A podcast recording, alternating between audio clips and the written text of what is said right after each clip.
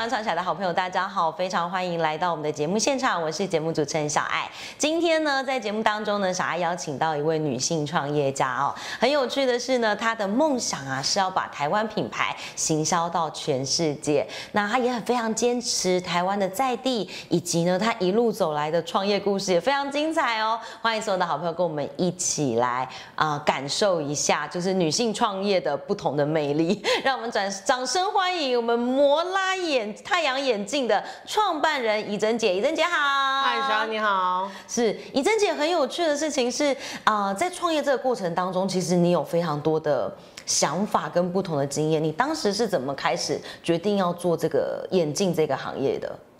其实眼镜的话，是因为台南其实是一个很完整的眼镜产业部落。那其实很多国外知名的太阳眼镜品牌，其实是在台湾制造的。那那那时候，我觉得之前我是做贸易起家的。其实我呃发现一件事情，就是台湾很喜欢做代工这件事。那我后来觉得说，你你在国外，其实你看到国外一只售价，我不要说多少钱，但是反正价差非常的大庞大。那有一次，我们有一个客人，德国的客人跟我说：“哎，你们可以提供我们两年保固吗？”那那时候我就在想啊，他的一只太阳眼镜和台币大概卖快一万块，但是我卖给他非常非常的便宜。那我们就觉得你一直在帮人家做代工，然后他的品牌你可以看到他从小品牌，然后一直越来越大，然后我们就是一直停留在代工的步骤，而且客人随时要转单，他可以。所以那时候我才想说，台湾不是没有本钱做品牌，所以我才想说做一个台湾知名的品牌。对，所以你当时开始做的这个事情是你自己有工厂，还是说你是呃请别人代工这样子？因为其实台南有很完整的产业部落，那所以我们其实就只主要是设计，然后其他我们是发给代工，我们厂内只做包装跟检验。哦，好有趣哦。对啊，所以你现在目前发展到现在，都还是以设计为最主要的项目吗？我们主要是做行销，我们就是把我们 Mola 这个牌子行销到全世界去。那目前有几个国家可以买到你的产品？呃，我们目前我们有跟亚马逊合作，所以我们在欧洲、美国，然后东南亚我们是跟最大的电商平台合作，所以东南亚六国我们也有，那大陆我们也有。嗯，对。太厉害了！所以你现在如果要巡点，因为现在刚可能是疫情的关系，没办法巡点。没有巡点这件事情，因为现在电商其实很发达。对，但是你要去当地感受一下别人戴你的眼镜的那个气氛啊。有啊，当时对啊我们开始创业的时候，其实是要跟我们去大陆参展有很重要的关联，因为我们去参展之后，我们当时候刚开始发展品牌，觉得我们的东西很赞啊，很好啊。结果我们去大陆参展的时候，我们发现原来消费者跟我们想的不一样。真的啊、怎么说？嗯，第一次他们看到那些运动太阳眼镜的时候，他就说：“这是什么眼镜啊？泳镜吗？” 然后我心里想说，这么酷炫，欧美都这样戴的，你们怎么会觉得它是泳镜？然后常常就会有很多人拿起来戴，然后可能他的朋友就笑他说：“哇，你看起来好像那个咸蛋炒。”然后后来我们就觉得，哎，我们真的是深深深的，就是跟客户面对面，然后我们就发现。有一些需求是我们没有注意到的，也许我们设计的这些颜色跟款式不是消费者想要的，嗯，所以我们后来其实回来之后，我们重新做了一个调整，然后才慢慢再往这方面去发展。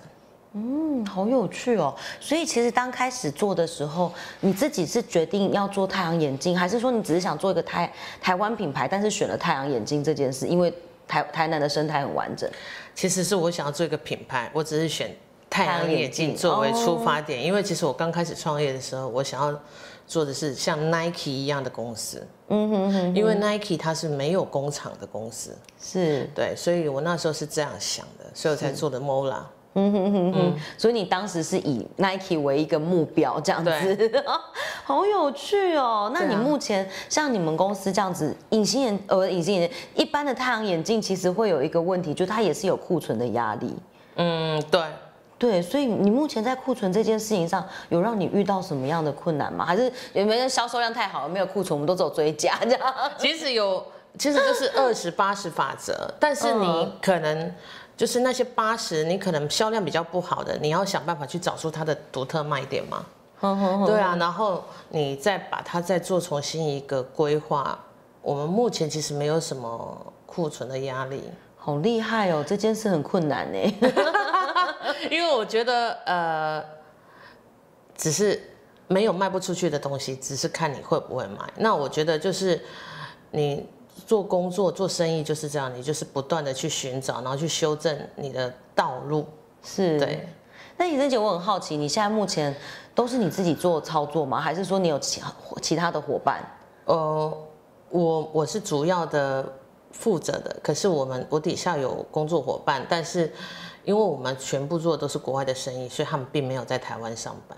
哦，真的哦，怎么这么酷？所以他们负责的可能是，比方说财务，你的财务可能在别的地方这样子。财务是在台湾啊，但是如果在行销上面，呃，因为其实台湾虽然说电商现在发展好像很热络，嗯，但实际上跟国际比起来，其实我们还有努力的空间。那所以我，我们那时候我们就决定就是请国外的伙伴来做这件事情，因为他们会比我们更了解怎么样去操作。嗯哼哼，对，所以我的行销伙伴基本上都是在国外。那国内的话，因为嗯，我们有自己的就是合作的外包厂商，所以我们在台湾的人数其实不多。哦，真的。那我觉得很有趣的事情是，因为怡珍姐你也到世界各地很多地方看，然后你甚至也在大陆一段时间才回来台湾。你觉得现在台湾的市场的最大优势是什么？你是说台湾品牌呃在国际最大的竞争优势是什么？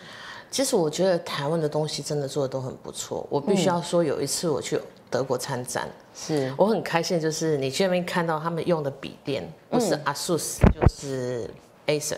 哦，真的、啊？对，那我我觉得这个是台湾在山西上面其实已经有发展出一个比较能够走的模式。可是其他的品牌，我觉得台湾很喜欢做隐形冠军这件事。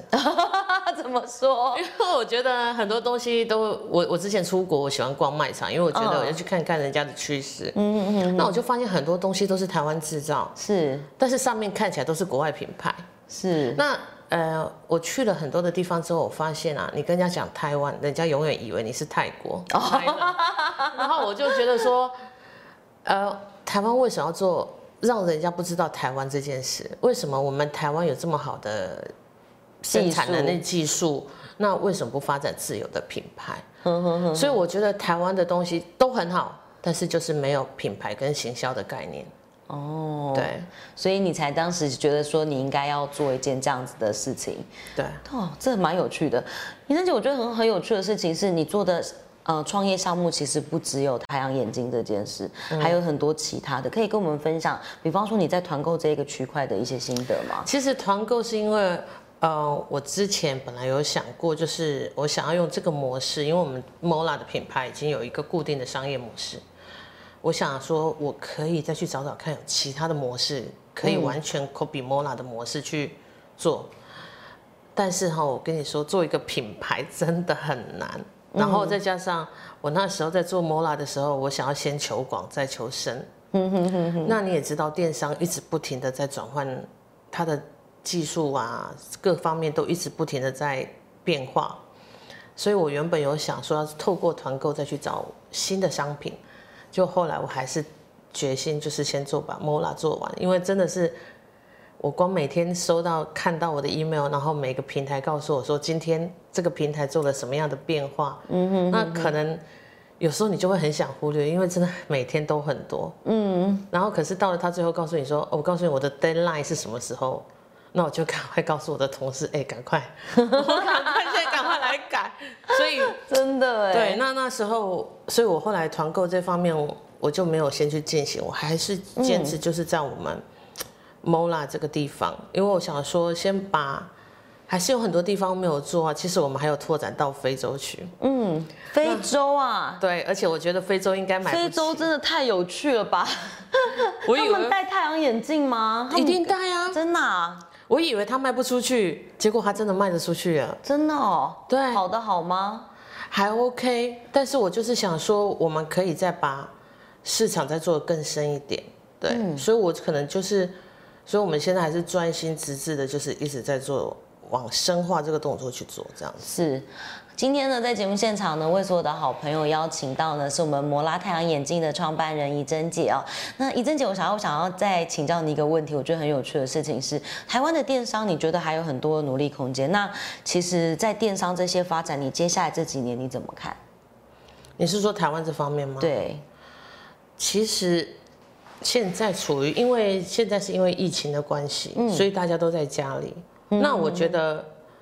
我们撇开那些电商平台不说，那我觉得如果你在一直去做说品牌竞争，呃，不是品牌，呃，价格竞争，其实是一件你没有办法存活太久的事情。嗯哼，我建议就是还是做出个人的特色。那我目前还没有觉得有特别哪一个部分是我特别看好的，真的。但是我会觉得台湾的企业，因为我有去我在商研院做顾问，所以我有发现一件事情，就是台湾的企业不太重视官网这件事。嗯哼哼哼。那我觉得，不管你是要做 B to B 的外销，或者是说你要做自有的品牌，或者是说你要做其他的创业，我觉得官网就是你在网络上的另一个公司。嗯。所以我觉得，首要是要先把你的官网做好。让人家找得到，这才是重点。真的，对，因为要你你做生意，你不可能只做一年两年。你做电商，可能很多人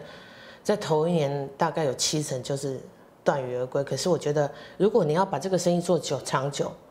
官网是必要的投资，嗯，对，真的这件事情很重要，没错。就无论你是实体品牌，或者是你是电商品牌，其实我小爱我都觉得，在网络上现在速度这么快的呃年代，五 G 都出来了，人跟人见面是没有距离的，好，透过荧幕也是没有距离的。所以这件事情，小爱我觉得是官网，因为像我们公司自己就是做网络行销，所以其实官网是我们一直在推荐给。呃，很多身边的企业主应该要去重视的问题。嗯有些老板很可爱，他们就说：“小爱，我有官网啊。”可是他们可能是创业当年架设的，到现在可能已经是十几年的历程。你就思考一一件事情就好：你的店开在街边，然后你十几年都没有装潢它，它的风格还能够是不是能够与时俱进？我觉得这件事是很令人去值得思思考的了。因为我之前就是常常去辅导一些厂商，然后他就会跟我说。老师，我告诉你哦，我的产品很好，但是我最大的困扰就是我不会卖。嗯哼。然后我去看完之后，我跟他提了一个建议，但是要花大概几十万。嗯。他一听到之后，他就说：“嗯，好，老师，我再想想看。”可是实际上，后来我有去，我们有去探讨这个原因啊。因为你买一个机器可能一千万，他会觉得，哎。我每天都看到那个机器在我面前，他觉得这一千万花的很值得。嗯，可是你让他在行销上面花了几十万，然后让他觉得说，我好像什么都没看到，然后钱就不见了。那我觉得这是台湾的企业。家可能需要再深思的一些问题，对啊，是真的很有趣。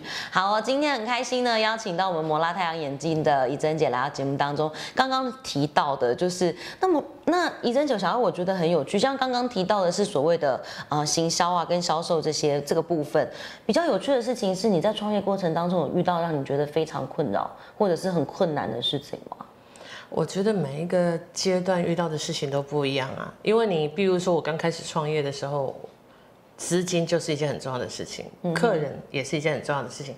但是客人不管你几年的变迁，因为我们一直在长大，客人有时候也会老。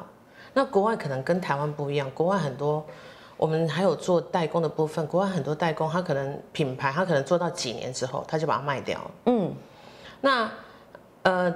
到这个时候，他卖掉之后，下一个经营者他能不能能不能好好经营他这家公司，还是一个问题。当然，这个一定要不持续不断的去开发客人。但是像我们现在就会觉得说，怎么样去做品牌的再造，让它再升级？那我们发现，就是去做公司的策略，可能需要再做一些精进。那这是每一个阶段都必必须要去。面对的事情。对，好哦，今天很开心呢，邀请到怡珍姐来到节目当中。那当然呢，节目最后我还是要想要请怡珍姐跟我们所有的好朋友分享一下。假设呢，可以呃，我们现在呃，就是荧幕前面有很多的粉丝，他们可能是正在创业的老板，或是想创业的人，可不可以给他们一些建议？我的建议吗？就是呃，我觉得要。你当你想决定要创业的时候，其实你会遇到很多的挫折。那你不要因为这些挫折之后，你可能就决定要结束，因为可能人家说的啊，呃，山穷水尽疑无路，柳暗花明又一村。所以就是跟各位创业者一起加油。好哦，那今天的节目我们到这边就告一个段落了。很期待所有的好朋友可以持续的上我们创业创起来的粉丝团啊，我们现在是社团，没有粉丝团，sorry。但很有趣的事情是呢，很很也很感谢很多的粉丝哦，一直推荐我们的那个社团还有影片给你身边创业的人或是想创业的人。那当然呢，如果你是老板或者是你手上有一些很很不错的产品或是合作机会，也欢迎你上我们的社团上面来做交流。那我们都很希望大家可以在上面找到属于自己最适合的呃资讯，然后还有呢呃有用的一些呃资讯价值。好，今天很谢谢怡珍姐喽，希望小艾下次还有机会可以邀请你，谢谢，谢谢。